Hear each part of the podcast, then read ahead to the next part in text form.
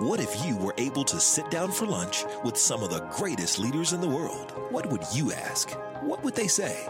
Welcome to the Linch with a Leader podcast, where you're invited to join us in learning the spiritual principles behind big success. Here's your host, Mike Linch.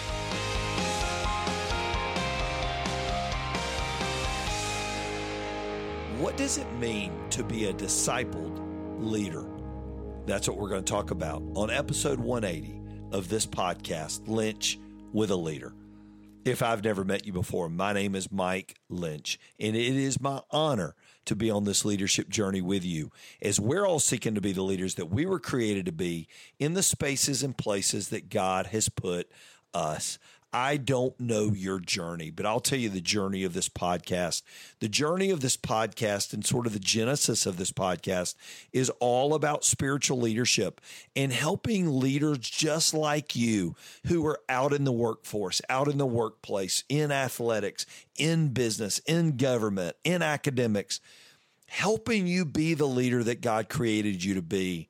And to do that, being a discipled leader is everything. And boy, our guest today, Preston Poore, does an amazing job unpacking what that means. Whether it was his work with Coca Cola for many years, or the Hershey Company, or Dale Carnegie training, or his his work he does now in coaching and leading and developing, Preston has has written a book on this, but even more, it just comes out of who he is. You know, it's amazing. Sometimes we know names like Jon Gordon and Joby Martin, but we may not know leaders like Preston Poore, and they're out there. They're all over America. And through an amazing group here in Atlanta, Voices to Connect, I was able to connect with Preston and lean into his wisdom, lean into his work. And I believe I got better for it. And I think you'll be better for it too. So I don't know where you're listening from today, but I want you to do me a favor and I want you to pull up a chair and listen to my conversation with Preston Poore. Well, Preston, thank you so much for joining me on this episode of Linch with a Leader. It is an honor to have you. Thanks, Mike. Glad to be here.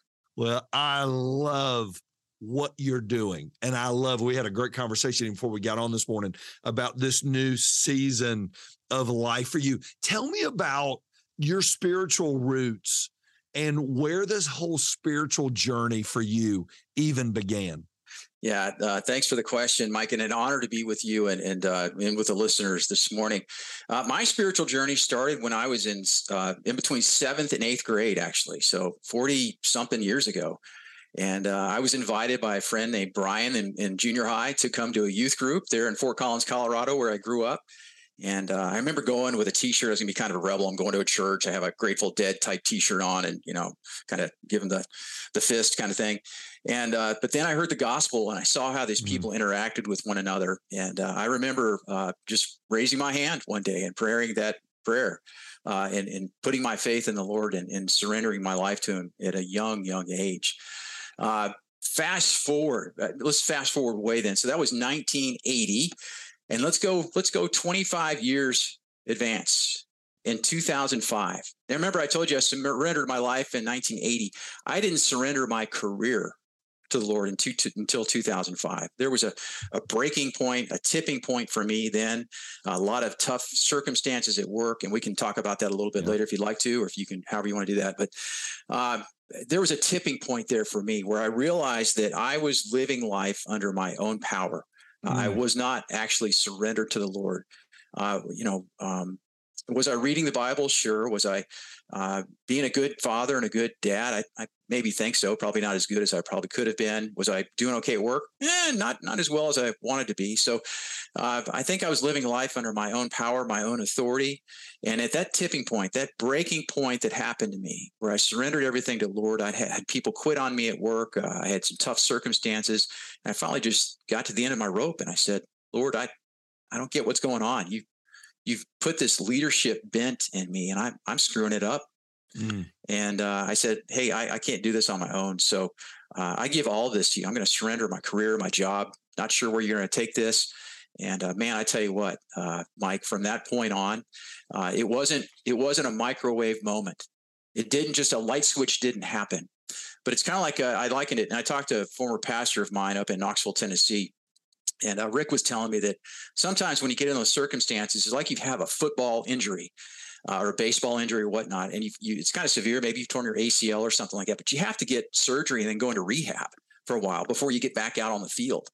And uh, that's really what the Lord did with me during that time frame. And some people might say sanctification is the mm. theological term behind that and the process behind it. But He worked in me and through me and started doing some just incredible things. And, and now I'm on the other side of that and recently retired from the Coca-Cola company after a 20 plus year career. Uh, did a lot of great, exciting things there at the company and uh, felt very blessed and fortunate to be part of that. But now I'm on the other side and, and uh, enjoying life that way and, and, trying to take the things that I've learned and share not only uh, my faith with people on the other side of that, but how actually you apply your faith in the workplace. I love that. And I want to I want to dig in a little bit on that 1980 to 2005 because during that time you were doing the right things and you were accomplishing things in career component things as you begin to build your career why does it make it even harder to come to a point of surrender? You know, I think surrender when we're 22 and we're just starting, but when you're in mid career, you're in mid stride, building your life, why does surrender get even harder in our late 20s, 30s, and 40s? It became about me. Mm. Uh, there were the accolades. I hate to say this. I tell people if people have read uh, the five love languages, uh, by Gary Chapman. One of my love language, or my love language is actually is words of affirmation. So if you give me words of affirmation, it puffs me up. Uh, I, I, pursued the awards, hit the uh, the goals, did all those things, and uh, from a from a performance perspective, I was nailing it. Be mm quite frank with you. Uh, when I was with Hershey Foods, won a couple national awards. When I was with Coke, uh, won awards, recognition, and all different things around that. Being promoted, salary being bumped up. I'm like, yeah, things are going well. But Mike, there was an incongruence mm. in me, an incongruence, this tension between who I was on Sunday and who I was the rest of the week. And, you know, I talked to my wife, Carla, who I've, I've been blessed. I, I, I outkicked my coverage, if you will, yep. uh, on that. And uh, she she told me one day, she goes, Preston, I don't know why you're struggling at work. If you just treated people at work the way you treat us here at home, you'd be fine. And that was kind of a light bulb that went off. I, I was like, why why do I not care about people. It's not that I didn't care about people, I just didn't know how to. And so that was an eye opening moment for me. And so you asked the question, Mike, why is surrender so hard? Uh, it's because I think when you start to taste success and you start to think about that, it, that it's something that you are creating, you are generating. And don't get me wrong, there are plenty of successful people out there, but it's just something personally the Lord did in me saying, hey, this isn't what it's all about. Mm. And uh, I got further and further and further away from Him. And it's kind of like I lost my first love. Mm. I was so focused on performance. I shared this uh, Tuesday morning when I was at a fundraiser event in Nashville, and I felt like my relationship during that time frame was more like a uh, uh, an employee that was waiting on his manager to come in and give me a performance appraisal and drop the hammer. And so I was always trying to do what I could, stay in front of things, and always felt like if I performed well, not only spiritually and but also at work, then uh, I would be okay. And I learned that that's not enough. Mm. It would never be enough. And so that's where the surrender came in and, and the breaking through circumstances. And like I just explained, and, and that's where I just bowed and said, Hey, Lord, this, this is yours. Yeah. So how long? I know you said it wasn't a light bulb moment. It wasn't a, oh yeah, tomorrow everything's okay. Was there somebody you saw in the marketplace that you went, that's what I want to be. That is a picture of how I want my life to look. Or do you say, man, I just had to learn it as I went and felt sort of felt like I was alone sometimes?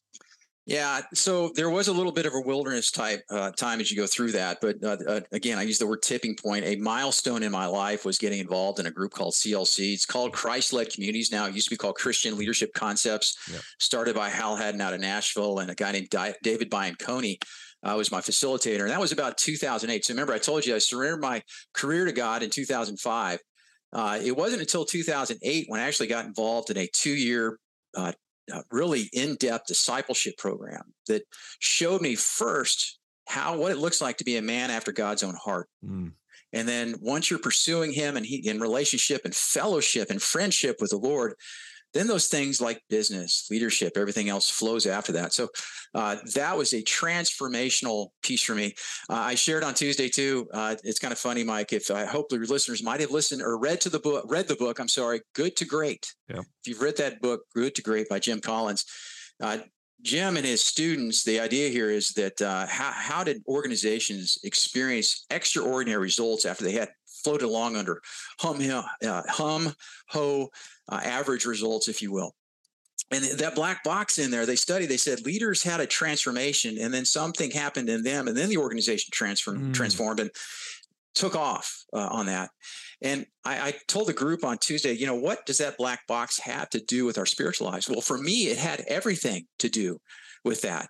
And Jim Collins said it's a little bit of a mystery. He didn't tell people about how to transform, uh, the 10 steps of transformation. He just observed that it happened. And I told the crowd, hey, it's not a mystery that if we surrender our lives to Christ, uh, he will work in us and through us. He's going to shape that Christ like character and then put us in places of influence where we can shape the world on his behalf. And uh, so that was a, that that that strip between 2005, 2008 through 10, 11. Then we got transferred to Atlanta from Knoxville, uh, and and that's a whole nother ball of wax. The last thing I'd, I'd end with is this on this point uh, is this: if you worked with Preston Poore for the first 10 years at Coca Cola, if you worked with me then, you'd probably say I was a jerk. Mm-hmm quite frank. I, I, was I was uh, didn't care about what was in my wake, more cared about performance, my promotion. Uh, if you worked for me, it, it uh, yeah, I was trying to make you more like me. Mm. Through that black box, that second ten years, uh, I would hope I would hope that people would say that uh, that I was a, a, a, instead of a burden to work with, I was a blessing to mm. work with. And why is that? It's because I leaned in and, and, and, and loved people. Uh, it doesn't mean I was hugging them all the time and, and uh, all that kind of stuff. But I was I was encouraging them, helping them achieve their goals, uh, helping to develop them, helping them to succeed, and then ultimately the team succeeded. So uh, it was really just a heart. People talk about mindset. Uh, it was a heart set, heart yeah. change that took place in me. Aren't you glad you did that though? How much different would you feel now stepping out of your career to begin to launch a new career in your mid 50s how much different would you feel if you went, yeah, I wish I could go back to the last 10 and redo them and you didn't get a chance to transform that? I wonder how differently you'd feel right now about what you're setting out to do. Um, you know, I some people I've asked people these questions. If you had to do it all over again, what, what would you do differently? And uh, I would certainly do a lot of things differently, but I do believe in God's providence. Uh, it's one of the things I learned when I read Oswald Chambers, My Utmost for. His Highest, and he believes that God engineers all circumstances. And I think there was a reason I went through all of that because I'm on the other side now and I can talk about a transformation. Uh, I can talk to the fact that uh, I, I, never really had a role model at work. The role mm models I had were actually at church and CLC, and what they helped me do is to come back and how do I apply that faith in, at work. Uh, Barna did a study, Mike. I don't know if you're aware of this. It's called Christians at Work. And uh, they found that they did a study. They had about 1,500 people that they surveyed, and, and, believers, their faith mattered to them on some level. And they asked them about uh, living out their faith in the work workplace. And they put them into three buckets. And uh, 28% they found were quote unquote integrators, meaning that they were living out their faith. They were a redemptive uh, influence in the workplace. Uh, they were satisfied personally, professionally. They were using their talents to glorify God and, and their skills and talents and abilities. That means the other 72% mm hmm weren't. Uh, and don't know how to do that. And so I don't think it's, I, I think it's very common, very common not to have a spiritual role model in the workplace. Uh, why is that? I don't know. We can talk about that a little bit. I, I, I scratch my head sometimes uh, on it. I can tell you my perspective, but I think sometimes it has to do with uh, uh, uh shame, uh, feeling feeling embarrassed, feeling like you know my faith is not valuable in the workplace. How will people react around me? How will they treat me differently? Um, and so I, I, think there's a lot of different pieces that play into that about why people don't do that. But I do want to mention that I'll, I'll, we'll go. I'll be quiet here in just a second. But I think this is so important to make this point is that discipleship, becoming like Christ and being a disciple of Christ, that's the beginning point uh, for these things. And so that 72%, you have to build up and shore up or disciple them and then give them a positive role model that will model the way in the workplace. And then once that happens, then they can go in and influence mm-hmm. uh, mm-hmm. in the workplace around them. You know, and I told you this before we started. This is the whole point of this podcast is for people to see God put me where he put me. He put me in the spaces and places he did for a reason bigger than me. What do you think could happen if people got it? If people went, Am I qualified? Well, probably not. Will I ever know enough? Probably not. Will there ever be a perfect time? Probably not. But God thinks I can. He's equipped me and I can do this. What do you think could change in the marketplace and in our world if that 72% who say they have a faith and they they have something behind it, what do you think could change if they begin to live that out? Uh, I would well, I think that you would have people that would be live more fulfilled personal and professional lives. They really would.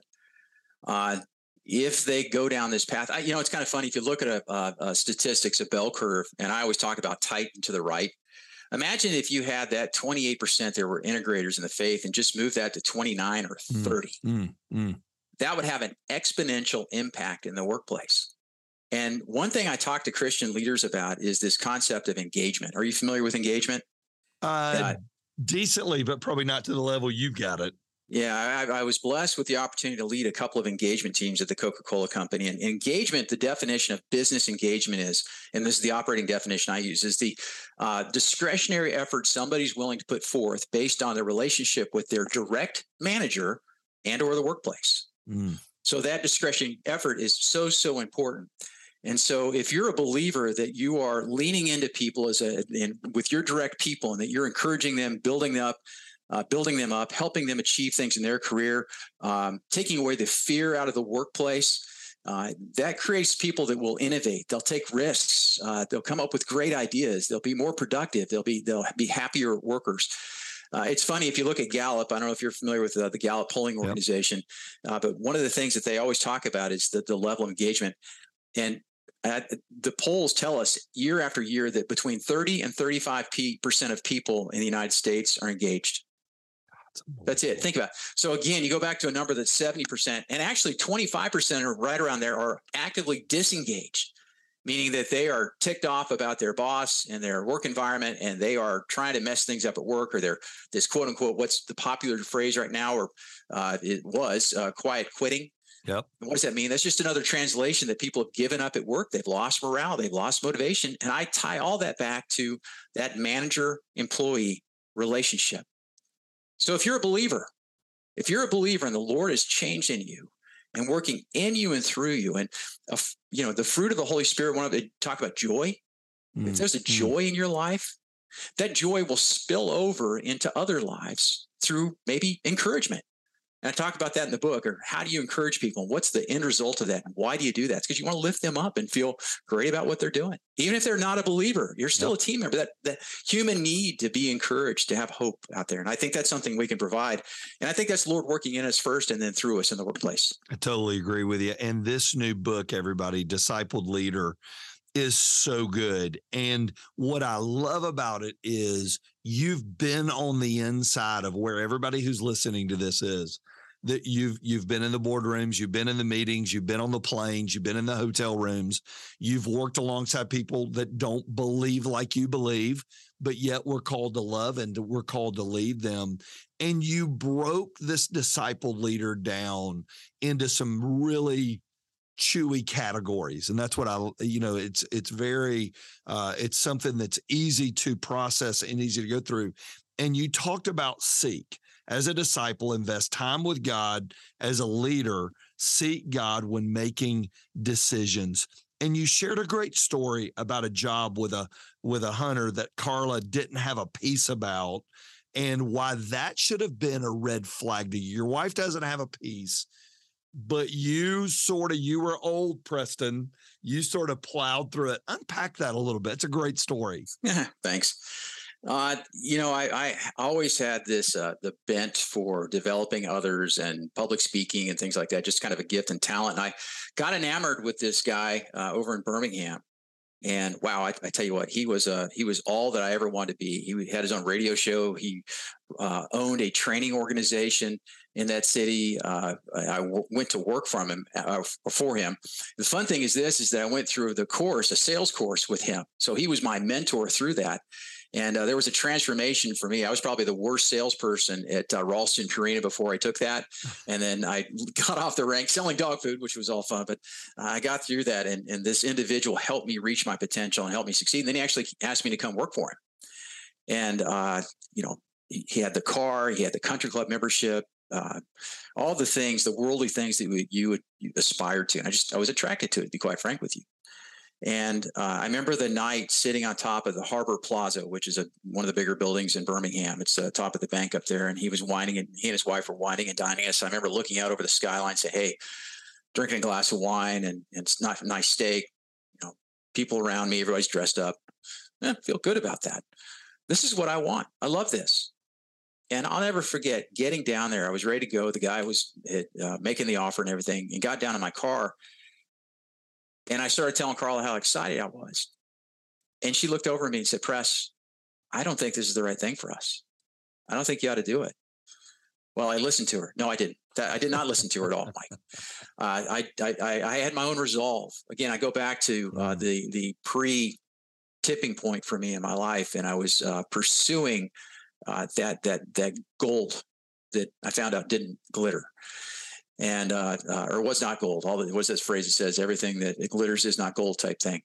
Um, but ultimately, what happened in that whole piece was I made a decision to go uh, forth in that organization. I got ahead of God. I didn't. Mm-hmm. Was I doing quiet mm-hmm. times and reading the Bible? Maybe my eyes were glancing over the Word. Uh, was I praying about it? Yeah, yeah, Lord, this is kind of what I want to do. I want Your blessing on it. Uh, and I made the the choice to go. And uh, you know what? Be honest with you, that that first year, Mike, we were rocking and rolling. I, I, came in on a salary, bonus, commission. I was all over the city of Birmingham making talks, speeches, enrolling people in courses, profile uh, going up, people getting to know who I was. It felt good, felt good. Uh, and then all of a sudden, the bottom fell out. I, mm. I share in the book there was this time where the, we, what I call my Black October. If people are familiar with 1987 when the stock market went down, uh, people a lot, lost a lot of money. Uh, but uh, my manager uh, and the owner of the business, uh, the whole business, small business, had a very rough couple months, and so he took me off of that uh, bonus salary and commission and put me on a draw. Mm. And I don't know if most people are familiar with what a draw is. There's nothing wrong with the draw for the right person, but I was with a, a young family and it was just a tough time. I struggled with that and uh, was underwater for a long time. That put all kinds of pressures on there. And that was a breaking point for me. And again, I, I keep getting into these situations where I'm like, okay, I'm in the foxhole, foxhole now, God, help me. I'm in the foxhole now, God, help me. And it's just these repetitive patterns uh, that I had going on on it. And it's because I wouldn't, I, I wasn't pursuing him. I was pursuing what I wanted. And so I, I, detail that story in the book to say, hey, this is a bad decision. I made a series of bad decisions that led to uh, to where I was. But I did make one good decision in that. I surrendered. Mm. And I said, Lord, help me. I need your help on this. And he did. He was he was faithful, uh, provided a way out, provided a way for my family, and that's where I started moving into consumer products, Ralston Purina, Hershey, and then and then ending with Coca Cola. So you you you take that scenario, mm-hmm. and then you've just walked through a great change. You've walked away from a career to begin literally hang a new shingle mm-hmm. and I'm going to remake. How did Seek look different this time than it did last time as you stepped out into this new venture, into this new unknown, and you marched off the map? How did you process things and seek wisdom differently? Yeah, so there's a few things I've done. Uh, I think maybe differently. Uh, one is uh, the Bible tells us to pray for wisdom, mm. and uh, so I prayed for wisdom. And wisdom uh, really is just knowledge and experience combined with judgment, good judgment, and the application of those things. And uh, so I, I really was pursuing God, and I started this this off ramp, this off ramp after leaving Coca Cola, which I just left here recently. About five or six years ago, I, I used my discretionary time to figure out okay what does this look like? How do i develop other talents my well the current talent skills and abilities but other things like how do you publish a book? How do you do a podcast? How do you write blogs? How do you set up a website? How do you build a platform? Man that was that's my first rodeo on all that stuff. Uh, but there were there were fun things. One of the attributes i loved at the coca-cola company said one, they, that they wanted everybody to have was to be curious. Mm. and so uh, i took that and i was curious about a lot of things to help that. But in seeking Mike, it, was this intentional. I don't want to get in front of God. I don't. Mm, mm. I don't want to get in front of God. Uh, now, was I perfect at that? Perfect at that? Absolutely not. I'll give you a quick story. Uh, my book, it took me 10 years to write. I've been through two agents, three editors. I was rejected by uh, probably 30 different agents to take the book. Uh, 50 different publishing houses said no. And I was talking to my current agent, and uh, I've been praying about my book. I said, Lord, why did you have me write this? Why, why are we not getting published traditionally and all that? Agent calls and says, okay, I think we, here's our next step. Let's go with a, a hybrid publisher. What that means is that you pay somebody to publish yep. your book for you, right? And then you do the marketing, but they'll get you out in the stores. It's I, so for the uh, for the right person at the right time, somebody might need that, and a lot of people do it. Uh, it just ended up I'll share with you why in here a second was not the right thing for me.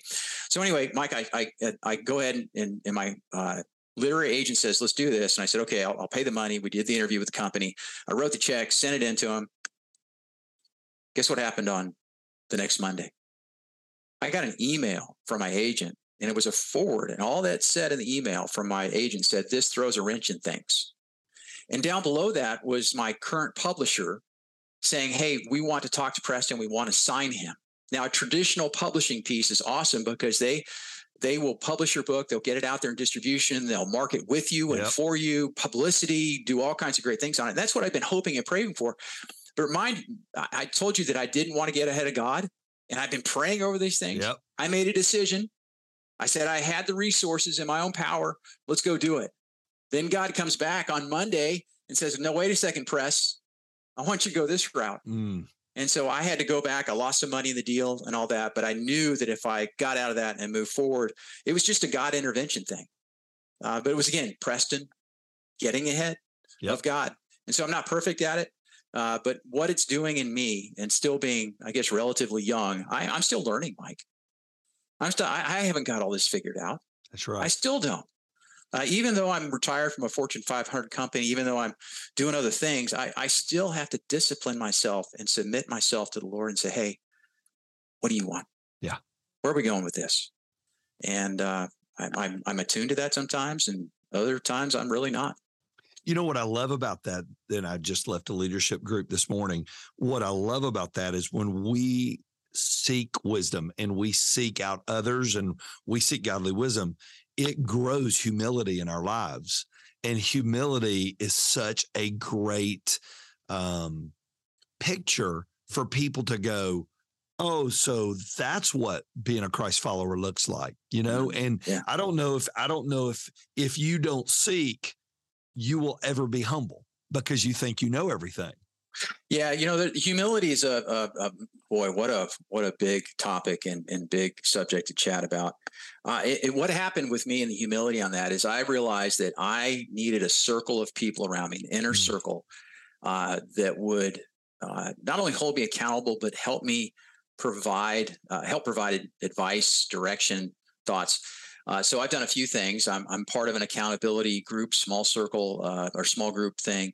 Uh, but the other thing I instituted about a year and a half ago, which I've, I've really enjoyed, was creating this thing called a personal advisory board.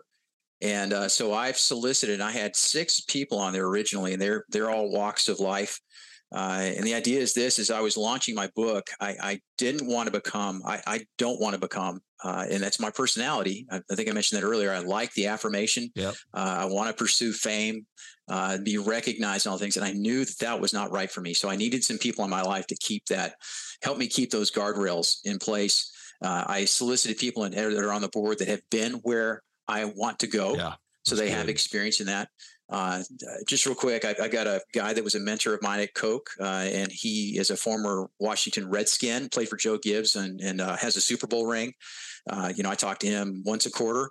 Uh, I talk to all of them for one, once a quarter for for board things. Uh, I have my former pastor from Fellowship Church up in Knoxville that's on the board.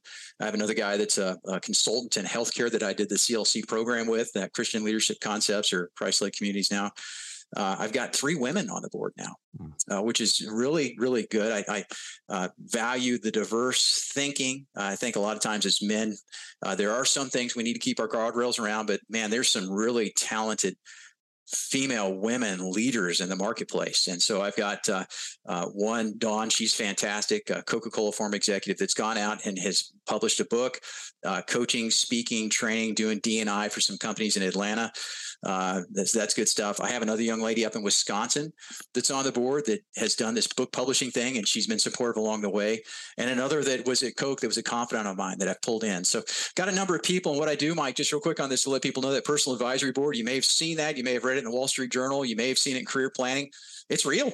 Yeah. And I can send them a note about what's going on. And then I sit down with them individually for 10 minutes, 10 to 15 minutes once a quarter and they all bring me a certain perspective. They ask me questions all from their point of view uh, and it's just awesome to have a, a, a, tribe walking with you through that that are interested in you and pour into you for that. You know in the the beautiful part and if we ever get it you're able to lean into wisdom you could never get any other way.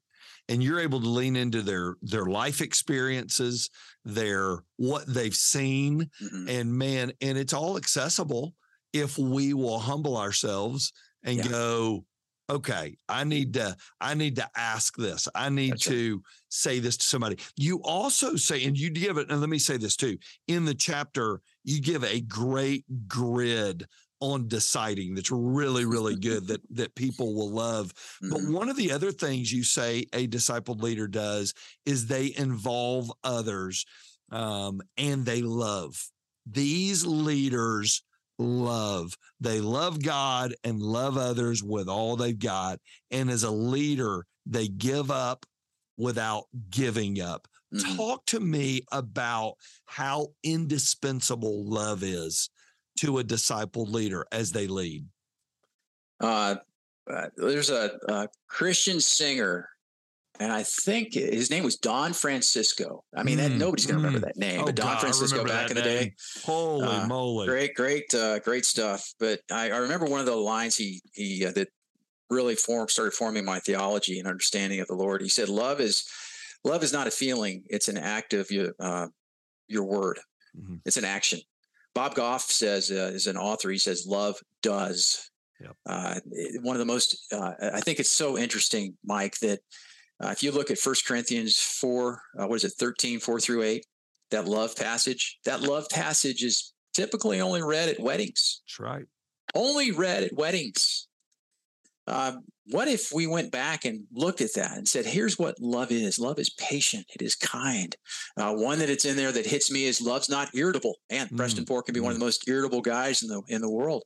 But Paul paints this picture of what love is and can be. And so the question is, do I have the ability, of those attributes? Am I leaning in? Is the Lord working in me and through me to love other people?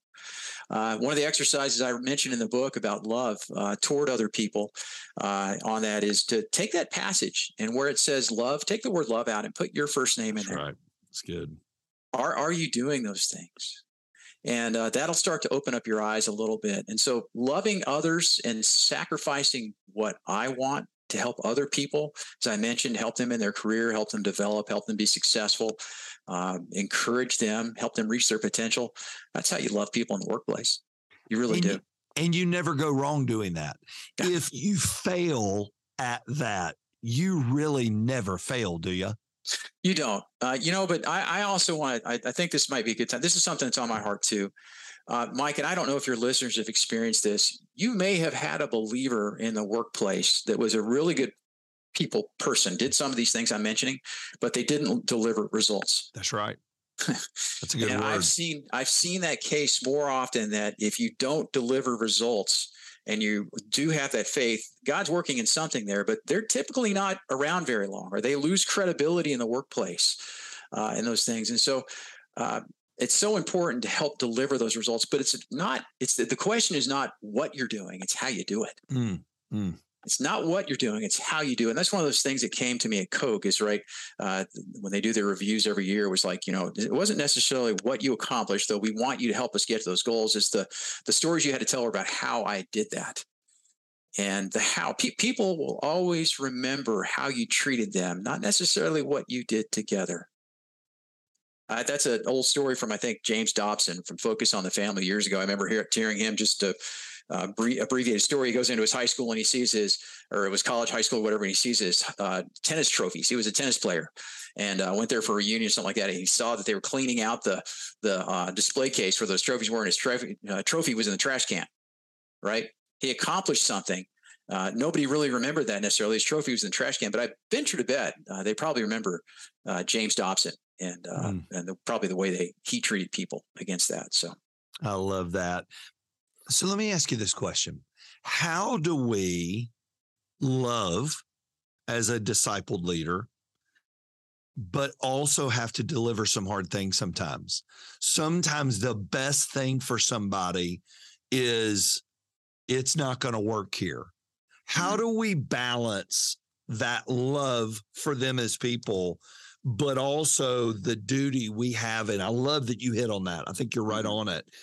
And I think that's a struggle, you know, mm-hmm. because we're like, okay, is that loving to put somebody on a 90 day or to move somebody on or to have a very tough coaching conversation with them? How do you balance that as a discipled leader? Uh, you have di- dignity and respect for that individual dignity and respect. You value them and you respect them. Uh, another story, I, I, in a bad decision I made again, I, have made a bunch of bad decisions. So I think that's how you get wisdom. Sometimes you walk through these things and you learn from them. Uh, but I, I needed to hire somebody up in the New England market and there weren't many candidates and actually nobody applying for the job. And so there was somebody that was working for uh, our bottling partner up there uh, in another group. And uh, I asked around, everybody told me not to hire that individual. Guess what I did? I hired that individual. Mm, mm. Now, that individual over time, I thought, Mike, that I could shape, form, uh, get this person on the right path. Not trying to make them me, but I felt like that, that they had the raw materials. Over a year's time frame, uh, the bottling partner uh, kept calling me saying, "Hey, we're not getting from this individual what we need. They're not performing to our level of expectation," uh, and then things started falling on me. And so I started having to have these conversations with that individual. I'm going to pause for a minute. This phrase comes to mind feedback is a gift. Have you heard that before? I have. Yeah, I don't like that. Honestly, this might be heresy to people listening on the phone. I think there's value in feedback. I think there's value in uh, honest, transparent conversations about performance but I've had feedback used so many times against me mm, uh, mm. in a situation where somebody was trying to strike back or trying to. Uh, I remember a manager closing their office door when I was sitting there with them, and the individual looked at me and says, "I don't want you to say a word. Here's what I think, and here's what you've done, and I want you to go correct this. Now get out of here," kind of thing. Like that. Uh, did, was there dignity and respect in that mm, conversation? Mm, I might have been mm. wrong in some of that stuff, but it goes back to the how we treat other people. To tie a loose end on that story about the the individual that I hired, you know, I, I had to put her on a, a PIP, a performance improvement plan. And to have somebody cry on the other end of the phone while you're doing that, uh, and to actually manage them out of the system to, to move them on to another role uh, or another opportunity, it's very, very hard and uh, but you have to make you have to make those decisions sometime. I made a bad decision. Again had yep. to work through all of that and then had to make the decision aligned with my leadership that, that that was the right decision. That individual wasn't a great fit for that role. And so let's help that individual find something else which that individual actually did inside the company and i think ultimately left. But those are hard things. So yep. it shouldn't shut just because we're uh, Well, just because we're Christians, and and also I had somebody else to tell me that uh, human good human relations doesn't mean you just let people run over you. Mm. Uh, in circumstances like that, you have to know where people are, their performance. Do your very best to help them achieve the things they need to. If they're not, then that's where you consider is this the right fit for us? And that's the old Jim Collins: get the right people on the bus. Uh, and that individual was not right, not right fit, and I had to make that decision and had some tough conversations. I remember years ago with the work I did with the Falcons, I had a chaplain there, uh, James Trapp would tell me that's a long story, but he always said, I sit down with the coaches the night before the final cuts. And he said they grieve over cutting oh, these kids yeah, because yeah. a lot of them that is all they have. And he reminds them through a through a story about how he came to know Christ. You're not their God. You're just their coach. That's and right. you doing that might be the most loving thing you could do is getting them where they need to be. And as a disciple leader, you know, you've been praying for them, you've been loving them, you've been leading them and pouring into them. There's a piece that comes though, I thought was really, really good. You talked about a disciple leader believes they take God at his word. And as a leader, that causes them to cultivate God confidence. How did you learn through the years to take God at his word that he truly isn't going to it we'll just take that last scenario. He's not going to leave these people out on an island by themselves. He's not forgotten them just because they don't work with you. How did you what was the process for you preston learning to take god at his word through the years? Again it goes back to my uh, surrendering and trying mm. god not trying God in a wrong, a wrong way. Uh, it was like, okay, Lord, I'm going to hand this over to you. Uh, I pray that you lead me in the right direction. Uh, you show me what to do. Uh, will you intervene somewhere? Those are things that I can't do. He knows so much more than I do. Uh, and so it was really a, a journey of faith for mm. me. Mm. Um, and it's that releasing and letting go and letting God do things in my life. Uh, you know, Jesus, Jesus is not a genie he's not a genie. Uh, I'm not going to him with my three wishes and asking him, "Hey, here are the three things I want." Uh, it's more of it's. I want you. I want the listener to understand, from my perspective, this discipleship thing we're talking about is about a relationship and about a fellowship. And uh, you know, when Jesus says, and I read that this morning, I think I was in, uh, forget which gospel I was in, but I was reading about Jesus washing uh, feet and saying, Hey, I, just as I've done to you, you do to others, and uh, other things about being a friend of his, you know, friend. Mm, mm. You know, how, how can I be a friend to the Lord and how can he be a friend to me? So th- those are some things I think, uh, Mike, as you go through that uh, and understanding about how do you grow that God confidence, it's, it's, it's a building of faith. And it's funny, I, I remember reading a quote from Mother Teresa. Uh, she said something to the effect, I'll probably butcher this, but uh, check me on it. Uh, she said something to the effect that if God showed us exactly what we what was going to happen, we wouldn't need faith. That's right. We wouldn't need faith. If there was absolute clarity, uh, we wouldn't need that at all. And so, uh, you know, it's an adventure. That's the fun part mm-hmm. on this whole thing. Mm-hmm. Uh, that's the kind of my mindset. Okay, God, what are we doing today, or where are we going? Who are we going to see? Uh, what are the opportunities ahead of me? Uh, and Lord, just use me. And I don't know what every day looks like. I still have I still have a vision. I still have a plan, uh, but it's all done under His submission, His authority, leaning in Him, hoping and knowing that He will strengthen me if I trust Him. How contagious is that God confidence? Not only to the people you lead, but even in your own family as your kids have watched you right where you're at right now. I mean, you're taking a step of faith mm-hmm. into something you feel like God's called you to do. How contagious has that been to those around you? So recently retiring at the Coca-Cola company, I was it was I was so humbled, Mike, and honored. I had roughly 25 people in a room there at the Coca-Cola building in Plum Street Cafe, which is a restaurant that, that they've created there in the, the middle of the headquarters. And uh, after reception and things like that, everybody gathered around me in a big circle, and my family was there. So my wife Carla, my son Benton, and my daughter Caroline are all there. And everybody had a chance to go around and share mm. uh, a perspective and uh, and it was also fun because I had a chance to pour it back into them. It wasn't about me uh, uh, just soaking all up and saying, "Hey, I'm retiring. This is my moment." It was like, okay, I want to affirm them as well. But you know, the one common denominator, common theme that happened in all that was that Preston, we saw you live out your faith in the workplace, and we saw you how you put your family first, uh, looking at your kids and your wife, and amazing family that you have. Uh, thank you for that I had mm. one. I had one. One of my uh, former guy who used to work with me and a peer look at my family, and say, "Thank you for sharing Preston with us." They wouldn't have said that early on, but I think in the second half, right of my career, that happened. Now, why did I take you down that path? Because my kids, my kids, more valuable than anything, Mike. They got a chance to hear that. Mm. Mm. And my hope and prayer for them is that they are, uh, from a legacy perspective, that they they get that that if we trust the Lord, if if our relationship is about Him and not necessarily the success that the world brings, what do we do significantly, and how do we lean into Him?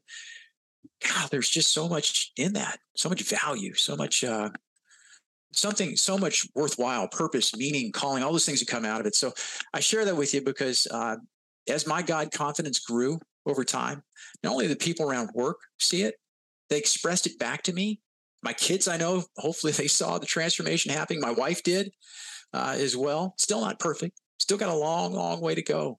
But for them to hear that affirmation was like, you gotta, you, you gotta have a chance where these two worlds crossed and overlapped for a little bit. And they they heard some things about dad that they might be inspired by. And I love that. You know, it was so good to unpack that because I think all of us want to be a Christian leader. But when we begin to discover what it means to be a discipled leader, what it means to be a leader who is seeking God daily in the decisions and in the work and in the the minutia of what we do, I think we really become the leader that God created us to be. Thank you so much Preston for helping us on our journey. Boy, I hope this is helping you. I hope this is adding value to you, putting tools in your leadership toolbox to help you be the leader that God created you to be. What a fun summer we've had. If this helps you, number one, I hope you're a subscriber. If you haven't, hit pause, go subscribe so you don't miss an episode. And then if you could do me a favor and just share it with a friend, share it on social media it helps people that don't know about the podcast find their way to it. And secondly, it helps us keep getting great guests like we've been getting. So I hope you will do that. And uh, anytime you leave ratings and reviews, it's always super helpful. Thanks again for joining us today. In our next episode, we get to sit down with a gentleman who, when I interviewed him, was in the middle of a great career at a university he had been with for years, but since the interview has been named the athletic director at a great D1 university, Morehead State, and his name is Kelly Wells. What a journey. What a story. I think it's going to inspire you. I think it's going to push you, and I think you're going to love it. So, thanks again for joining today. And until we meet again, go be the leader and that you were created to be in the space and place God put you. I can't wait to see you soon. Thank you for listening to the Linch with a Leader podcast with your host, Mike Linch. If you enjoyed this episode, you can help more people hear it by subscribing and leaving a review wherever you may be listening. For full episode notes and more spiritual leadership resources, visit MikeLinch.com.